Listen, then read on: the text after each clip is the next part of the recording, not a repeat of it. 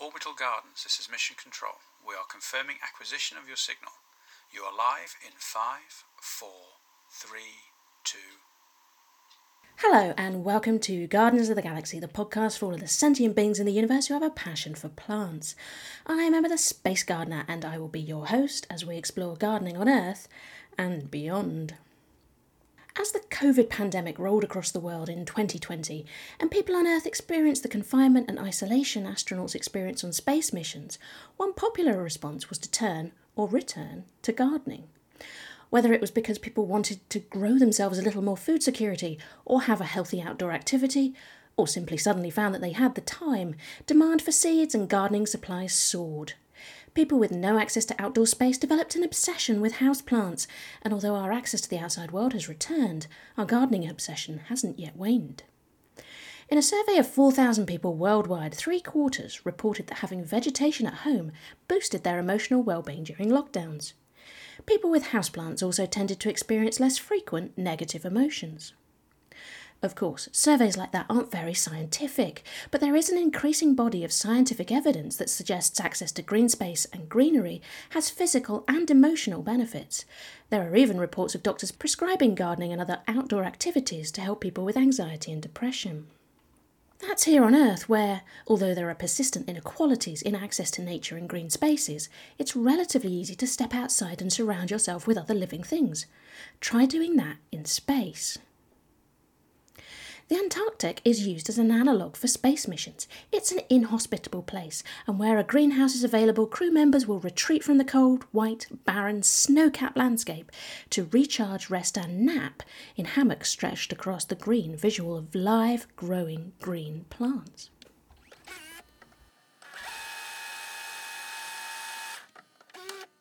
Now, astronauts all say they love being in space and will go back into orbit in a heartbeat. However, that doesn't mean that it's a stress-free experience. Astronauts on the I S S have a hectic schedule, combining science experiments with essential space station maintenance. They can be sequencing D N A one minute and unblocking the space toilet the next.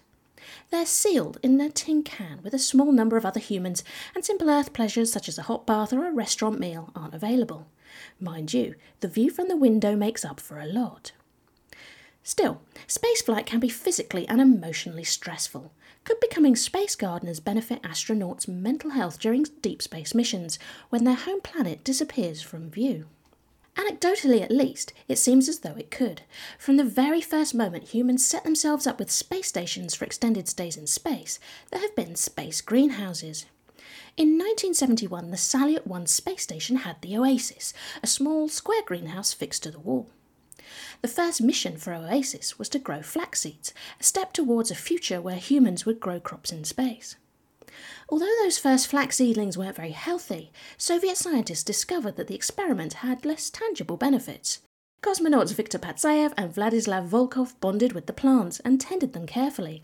Patsayev was quoted as saying, "These are our pets," while Volkov said, "They are our love." By the time Salyut six launched in September nineteen seventy-seven, the Soviets had started to use plants to boost crew morale. Valery Ryumin and Vladimir Lyakhov got lonely and became depressed during their one hundred seventy-five days in space, a record-long stay at the time. A cargo craft delivered them a gift of flowering tulips and a mature Kalanchoe plant, which cheered them up straight away. They made a point of having the Kalanchoe in the background whenever they made television broadcasts. During his Salyut six mission, Vladimir Kovalenok carefully trimmed rotting stalks from onions growing in the Vaison greenhouse. His efforts helped the healthy stalks grow faster, but it wasn't enough to keep the onions alive as they struggled to absorb water. When Valery Ryumin went back to Salyut six for his second long-duration mission, he tried to turn the space station into a hanging garden.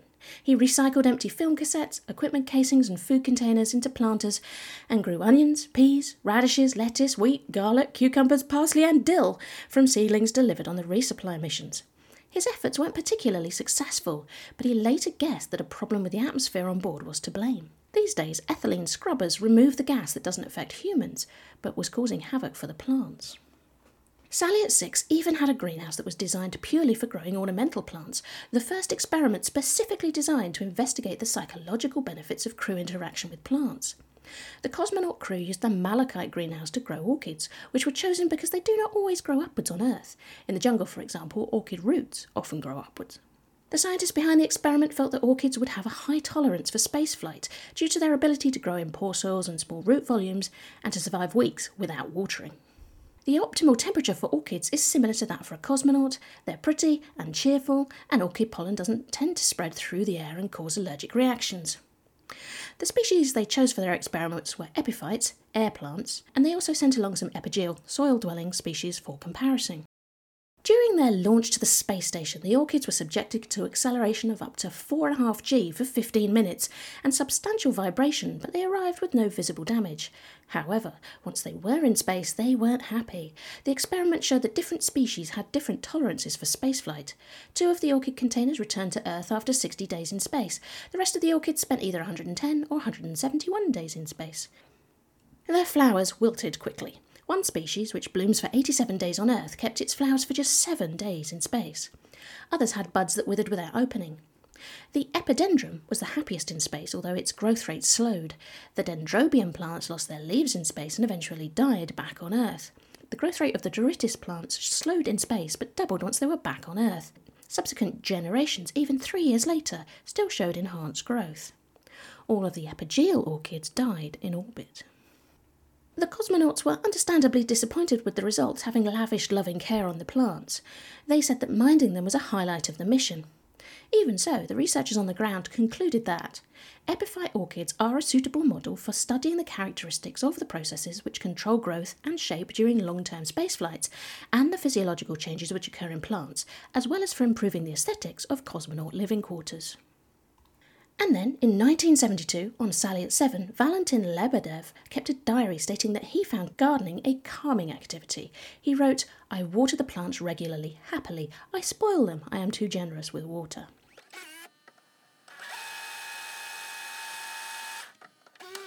In nineteen ninety-seven, NASA astronaut Michael Foll was on board the Russian Mir space station. His stay was eventful, as during his mission, a Progress resupply spacecraft crashed into the Spectre module, punched a hole in a solar panel, buckled a radiator, and caused a hull breach. The Spectre module, which held all of Michael's personal belongings and much of the scientific equipment, became a no-go area. Fortunately, the Svet greenhouse was housed in the Cristal module, which meant that Michael could continue his gardening experiments, resulting in the first successful seed-to-seed plant growth in space. Reports suggest that Mike liked the plant experiments, and after the seeds he had planted grew their first leaves, he reported that he found gardening a very encouraging activity. In two thousand two, Peggy Whitson was part of Expedition five to the I S S and took part in the Advanced Astroculture ADVASC soybean plant growth experiment.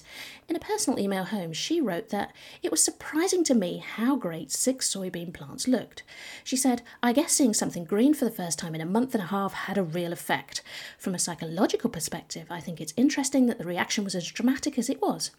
Whitson went on to write, "Guess if we go to Mars, we need a garden." After she returned to Earth, Whitson was quoted as saying, "Although it doesn't sound like much, it was really exciting to see something green. I assumed that this was just because I really enjoy plants, but it surprised me that both of my crewmates were just as excited. They wanted photos of themselves with the plants and asked if they could eat some of them too." In two thousand three, disaster struck again when Space Shuttle Columbia burned up on re-entry into Earth's atmosphere, killing all seven astronauts.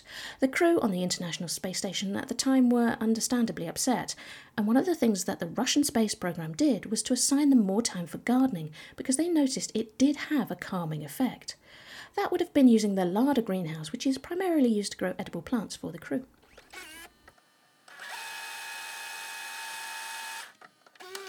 I'm Emma the Space Gardener, and you're listening to Gardeners of the Galaxy. In this episode, I'm exploring the psychological benefits of space gardening, and so far I've recounted anecdotes from official plant experiments. But some astronauts are so keen to exercise their green thumb in space that they conduct unofficial gardening experiments. If you've listened to episode twenty-seven, then you'll have heard about Don Pettit's unforgettable adventures sprouting seeds in his soiled underwear. And I have two bonus episodes for patrons that explore his adventures with space zucchini. In nineteen eighty-five, Oerbo Ockels became the first Dutch citizen in space. During his mission on Space Shuttle Challenger, he worked on an official experiment using corn seeds. As there were ten seeds left over, he made a D I Y greenhouse using a Ziploc bag and a piece of plastic foam. The whole procedure took him ten minutes. He used the greenhouse to sprout the corn seeds, and after a few days they'd grown a few centimetres of leaf. He said the crew then had a little party, and everybody ate a small amount of fresh food. And there's a photo from two thousand one with Jim Voss holding onions he's attempting to grow in a Ziploc bag. That's Expedition two to the International Space Station. I haven't found out much more about it, but it's one of the things that prompted Orbitec to design a greenhouse that individual astronauts could take into orbit and use to grow a variety of plants for supplemental food preparation. The result was the veggie growing system that's in use today. And at the end of twenty fourteen, the first female cosmonaut to visit the International Space Station, Yelena Serova, conducted her own experiment. She decided to try to germinate apple seeds in zero gravity. She didn't use a greenhouse, but managed to sprout apple pips using sunlight and moist gauze. In her diary, she wrote, "The greatest delicacy in orbit is ordinary fruit, such as apples. They are what inspired me to try this experiment. I remembered that my colleague, Maxim Surayev, managed to grow wheat during the last expedition, so I thought, why not try to germinate apple seeds? I was curious, and look what came of it. Maybe one day apple trees will blossom on Mars." Yelena seedlings were almost certainly the first apple trees to grow in space. So there's a lot of anecdotal evidence that astronauts enjoy gardening and would benefit from having a greenhouse on board for long-duration missions. So far, though, there hasn't been that much scientific investigation into the psychological benefits of space plants. In twenty seventeen, master's student Raymond Ode and horticulture professor Charles Guy at the University of Florida in Gainesville reviewed the scientific literature regarding plant-human interactions. They've published a paper called Gardening for Therapeutic People-Plant Interactions During Long-Duration Space Missions, in which they concluded that gardening could indeed improve the well-being of astronauts. And NASA's Joya Massa, who we heard from in episode ten, is in the middle of an investigation into whether gardening can help astronauts cope with isolation. It's called the H R F Veg Questionnaire, and it asks astronauts cultivating vegetables on the I S S to complete a survey about their space gardening experiences. For example, crew members who grew Mitsuna took the survey two to three times during the month-long growth cycle of the plant. The survey includes questions to gauge how space gardening affects astronauts' moods, such as, was gardening engaging, demanding or meaningful? Did it impact the passage of time, performance of mission tasks or relationships with crew members? Did gardening enhance their connection to Earth, desire to harvest or consume the plants, or food consumption in general? How effective was gardening as a source of sensory stimulation for sight, touch, smell and taste? The astronauts were also asked to complete a sensory assessment of the crops they ate.